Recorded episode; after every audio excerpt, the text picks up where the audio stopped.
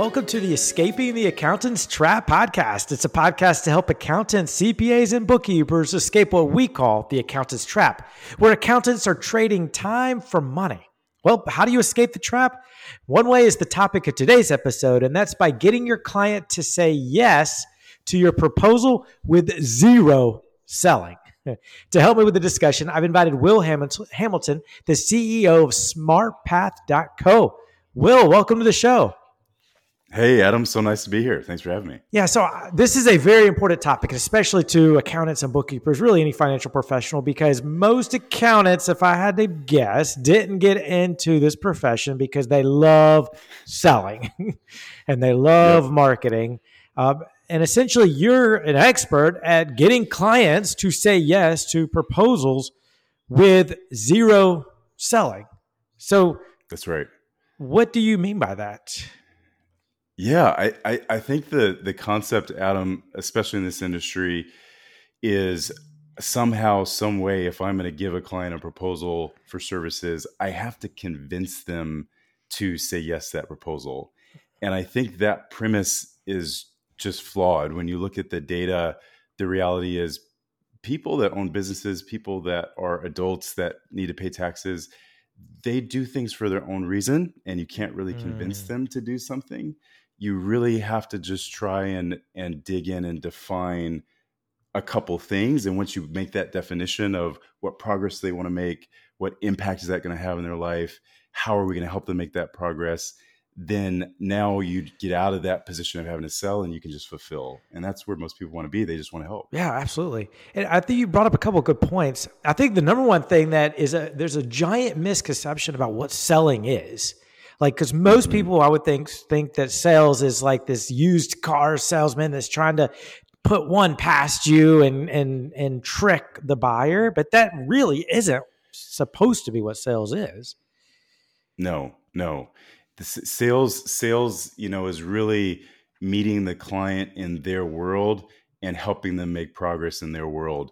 Um, I, I grew up on the East Coast. I grew up in Maryland. And when I was a kid, um, one of the ways that we would make money is we would shovel snow, right? That's a big thing you do back East.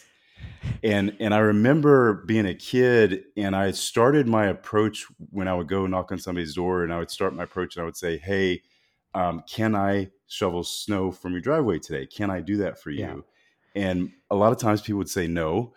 And I changed one thing, Adam. I started saying, instead of can I shovel snow for you, I would say, hey, did you plan on shoveling your driveway today? Was that mm. something you were going to do today?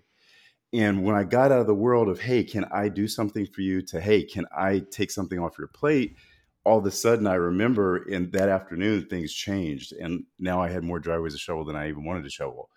But but the the point is, we can't come at someone and interrupt them and try to get them into our world. We have to meet somebody with that's that's yeah. in their world and what they're focused on. Yeah, that's a great example, because you shifted essentially the, the sales conversation from can I get something for me to can mm-hmm. I get something for you, help you exactly. out. Exactly. And yeah. And buyers are, I know this is a this is a very cheesy saying, but buyers are tuned into one radio station, F I I, F, it was F I, W I I F M. What's in it for me? I don't know where I heard that, but that's just a very, very cheesy saying that stuck with me. I love it. I love it. Yeah. Yeah. So, so yeah. So, so trying to, trying to come up with a methodology where we can define what's most important to that client and then really starting the conversation there. Okay, perfect. All right, so we sort of set the stage that, that selling doesn't have to be sleazy. It doesn't have to be trying to trick somebody. In fact, you're actually helping somebody. I mean, it, because wouldn't you say that if if your product or service is not going to help, then as a as a reputable salesperson, uh, then you would probably be, you know, should not sell that, try to sell that person, because you're not going to help them. That's right. That's right. Yeah. Why, why would, why would I try and convince you to do something that's not good for you, that doesn't align with who you are and what you want? So from that respect, us, you know, everybody in the accounting world that's trying to sell accounting services, bookkeeping services, advisory services, whatever it is, your role really should be helping align what you're selling to what can help them. So when all of a sudden you're not really trying to sell, you're guiding, you're helping. Much like if you went to somebody that's in the desert for, you know, for a long time and they're thirsty with a bottle of water, you don't have to sell that yeah. person. I mean, you right. just don't. Right. You're helping them. Yeah. And and I think sometimes accountants and, and tax professionals and, and, you know, advisors, they really almost forget how valuable they are in that client's life. And and your role shouldn't be to sell someone. The, the example I always use is, is a doctor. Uh, when you go to get medical treatment, the doctor's going to say, hey, you could take this pill and here's the side effects, or you could get surgery. Here's how long it's going to take you to recoup, or you could do nothing. You could stay sick if you want, but here's what I recommend. Because I'm the doctor in the room, right? I'm the medical professional. I'm going to make a recommendation, but you get to choose the treatment that's for you. It's just my job to line up what your options mm. are and what the side effects are. And and that's really what the role of an advisor is, is you're not trying to convince the client to, to take your engagement. You're trying to outline the different options for treatment and then allow them to choose the best option for them. Okay, perfect. That's a great segue to my next question. So if so, so the accountants and bookkeepers that are trying to sell their services, how would you suggest that they sell to prospects uh, their services in the in, in the using the same example that you gave about the doctor? How would you suggest that they approach a client and give them options as it relates to selling accounting and bookkeeping services? Yeah, I think I think the first thing you have to do is you have to define what progress does that client want to make in the next twelve month mm. period. If you look further than twelve months, life is too crazy. The world's too crazy. It's not tangible enough. We need to look at yeah. what do you want to focus on this year and just start there. And as the client starts speaking to you, you know, maybe one of the options is, you know, we're, we feel like we're paying too much in tax. So, you know, we want to look at maybe converting to an S corp, or, um, or we just don't have insight into our accounting numbers. We have reams and reams of accounting data, but we don't know what it means. We don't know what to do with it. So we feel like we need help there. As the client starts describing their pain, you as the advisor then start drawing lines to services or mm. features that you can build into your engagement to help them solve that pain. Ooh. And so you have a menu, you have a toolkit, you're trained as an accountant, as a tax professional, as a, as an advisor, a C F O. We just have to start drawing the lines between their pain and our toolkit. Oh, that's, I love that, because in essentially what you're, you're saying is have a conversation with them, understand their pain, and then relate their how you could solve their pain with the products that you're selling or the services that you're selling, instead of what that's right. You know, typical salespeople do is they do the opposite. They try to force what the benefits and features of the program is to or the services onto the client. That's a fantastic approach. Yeah, because every every client is different. You could have two clients that have the exact same demographic, right? They're young and they have kids and they just bought their first home. But but they could be going in two opposite directions financially. Same thing with business owners. You could have two construction companies grossing five million dollars each, and the owners of those companies could have wildly different priorities that year. Yeah. And so, again, we have to get out of our world, get into the client's world, and then start identifying what are the things that I can offer to help this person. Oh, I love that. I've, case in point from, from my own personal experience, when about six years ago when I was building my outsourced C F O firm, I pitched a doctor. He owned a large doctor's uh, doctor practice. They were doing about eight million dollars in revenue, and he had a lot of doctors working for him. And I, I started uncovering his, what you're calling the pain points. I started uncovering that and realized that what makes him tick was this doctor, his goal was to be published in the New England Journal of Medicine with this new wow. invention for doing colonoscopies. And that was his North Star. That's what he wanted. Yep. Whereas if I went in there and tried to pitch him from the idea standpoint of, oh, you should uh, you should hire me to be your C F O be- so you can make more money, that that really didn't, didn't resonate with him. He had a lot of money coming in. He wanted to be able to take to to he wanted a financial professional to help him run his business better so that he can then take time out instead of running his business yep. to do this research so that he can be published. That's what made him tick. And that's when, when I related my program to him, his pain point, he bought. Yep. Yep. And, and especially at that C F O level service, now you're really getting the weeds, because that person has, once your business reach, reaches multiple millions in revenue, you have so much complexity on your plate. There's a thousand things you could be doing. What are the one or two things that we can focus on to really move the needle? Yeah, absolutely. Hey there, Adam here from the Escaping the Accountant's Trap podcast. I'd like to personally invite you to a free masterclass that we're conducting this Thursday called How to Start a C F O Service. To register, just go to the C F O project dot com and click free training at the top. See you then. Let me ask you, Will, in terms of the question of price, how much is it? I'm selling my bookkeeping mm-hmm. service, my tax service, whatever, C F O. Where, what point in the engagement and, and the conversation with a prospect do you even talk about price? Yeah. And how so, how so, do you talk about it? We we never like to high price. We like to advertise price and make price front and center on our websites that we help firms develop. Uh, we help firms create client guide P D Fs or education materials that they can send to a client before they even get on that first phone call, so the client can understand the range of price. Mm. In that material, we never guarantee that it's going to be a specific fee, but we at least want them to understand the range so that when you do get on that quote unquote discovery call or strategy call or whatever you want it to, to label it as, the client is at least willing to play ball at that level. Yeah. And and if they're willing to play ball at that level, now we can say, okay, let's dive into your situation and customize a specific fee for what your needs are this year. Mm. So we like to get price out of the way directly up front before you even get on the phone, so that you're not wasting your time with someone that may not be a good fit. Interesting. Okay. So shifting gears just for a moment, sort of putting all of this together, can can you share a story about a client that you've worked with as an accountant, as an accounting firm or bookkeeping firm or or whatnot, that you've helped sort of put these sales processes in place, revamp their website or whatever, and what their practice looks like now and what really changed? Yeah, yeah. So, so we have a firm in Arkansas. I won't, I won't say the name because they actually just recently got acquired in the last ninety days.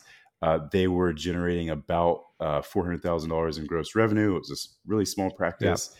We were able in about eighteen months to get them from four hundred thousand in revenue to just under a million in revenue. Oh my goodness. In eighteen months. And in okay. eighteen months. And, and obviously when they sold, they were able to sell on a multiple of the million yeah. instead of the multiple of the four hundred thousand. So that, that was a life-changing event for that, for that firm owner.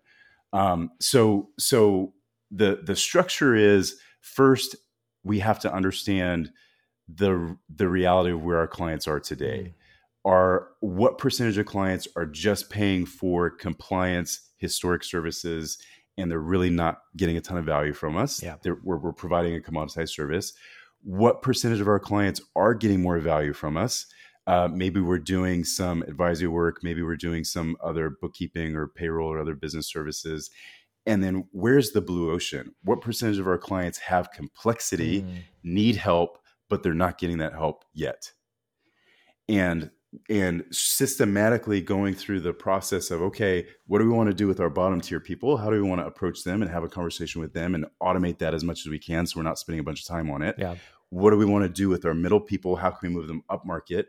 And then what do we want to do with our top tier of people? What's what's the service atom that I could give to them that would absolutely blow their mind and make them so happy to pay their bill and so happy to to, to refer friends to us that that we can start approaching there? Interesting. And so it really starts with understanding your clients, who your ideal client is and who your clients are now, and then tailoring your reach out and tailoring your conversation to that tranche or that group of clients. So the the the accounting firm that went from four hundred thousand to a million in annual revenue, is that, so is that the approach that you took with them? You essentially first understood who they were targeting and then helped them figure out how to, how to sell essentially their services to each of those segments of people in a way that doesn't feel like selling.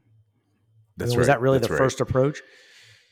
That's the first step. And then once once you identify your groups of people, then you say, okay, what are the assets that we need to make this happen? Mm. Well, we need to update the website so that any new client that sees us is going to be coming in at the right education level. Uh, we need uh, some type of automated email campaign for the lower group of clients so that we can educate them quickly and without a lot of high touch.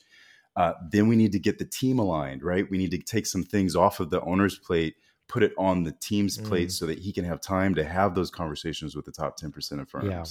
So, so it's, it's everything waterfalls off of each other, but it's, it starts with number one, having confidence and the belief that you deserve to be paid as an advisor and you don't want to sell low value services anymore, and then building the, the plans and the assets to actually implement that. Yeah. You, that's, that's very interesting. You mentioned the word confidence. Do you feel that a lot of uh, people in this profession, you know, existing practice owners, are lacking confidence? Is that is that the right word? And what like what's the what is preventing these accounting firm owners from trans, transitioning from owning a job essentially to owning a a business that makes money? What what is yeah. that? I think it's a couple of things. I think one one is a mindset. I think when you go and you get your your bachelor's degree in accounting and and you you you know, or you get an E A or you you get your C P A, there's not a lot of support and education around this industry that teaches you how monetarily valuable you become. Mm. And so you become a very proficient technician, yep. and you learn tax law and you learn business concepts and accounting concepts, but you're not taught how those things can literally change the lives of your clients and change the businesses of your clients. Therefore, you deserve to, to be paid well. Yeah.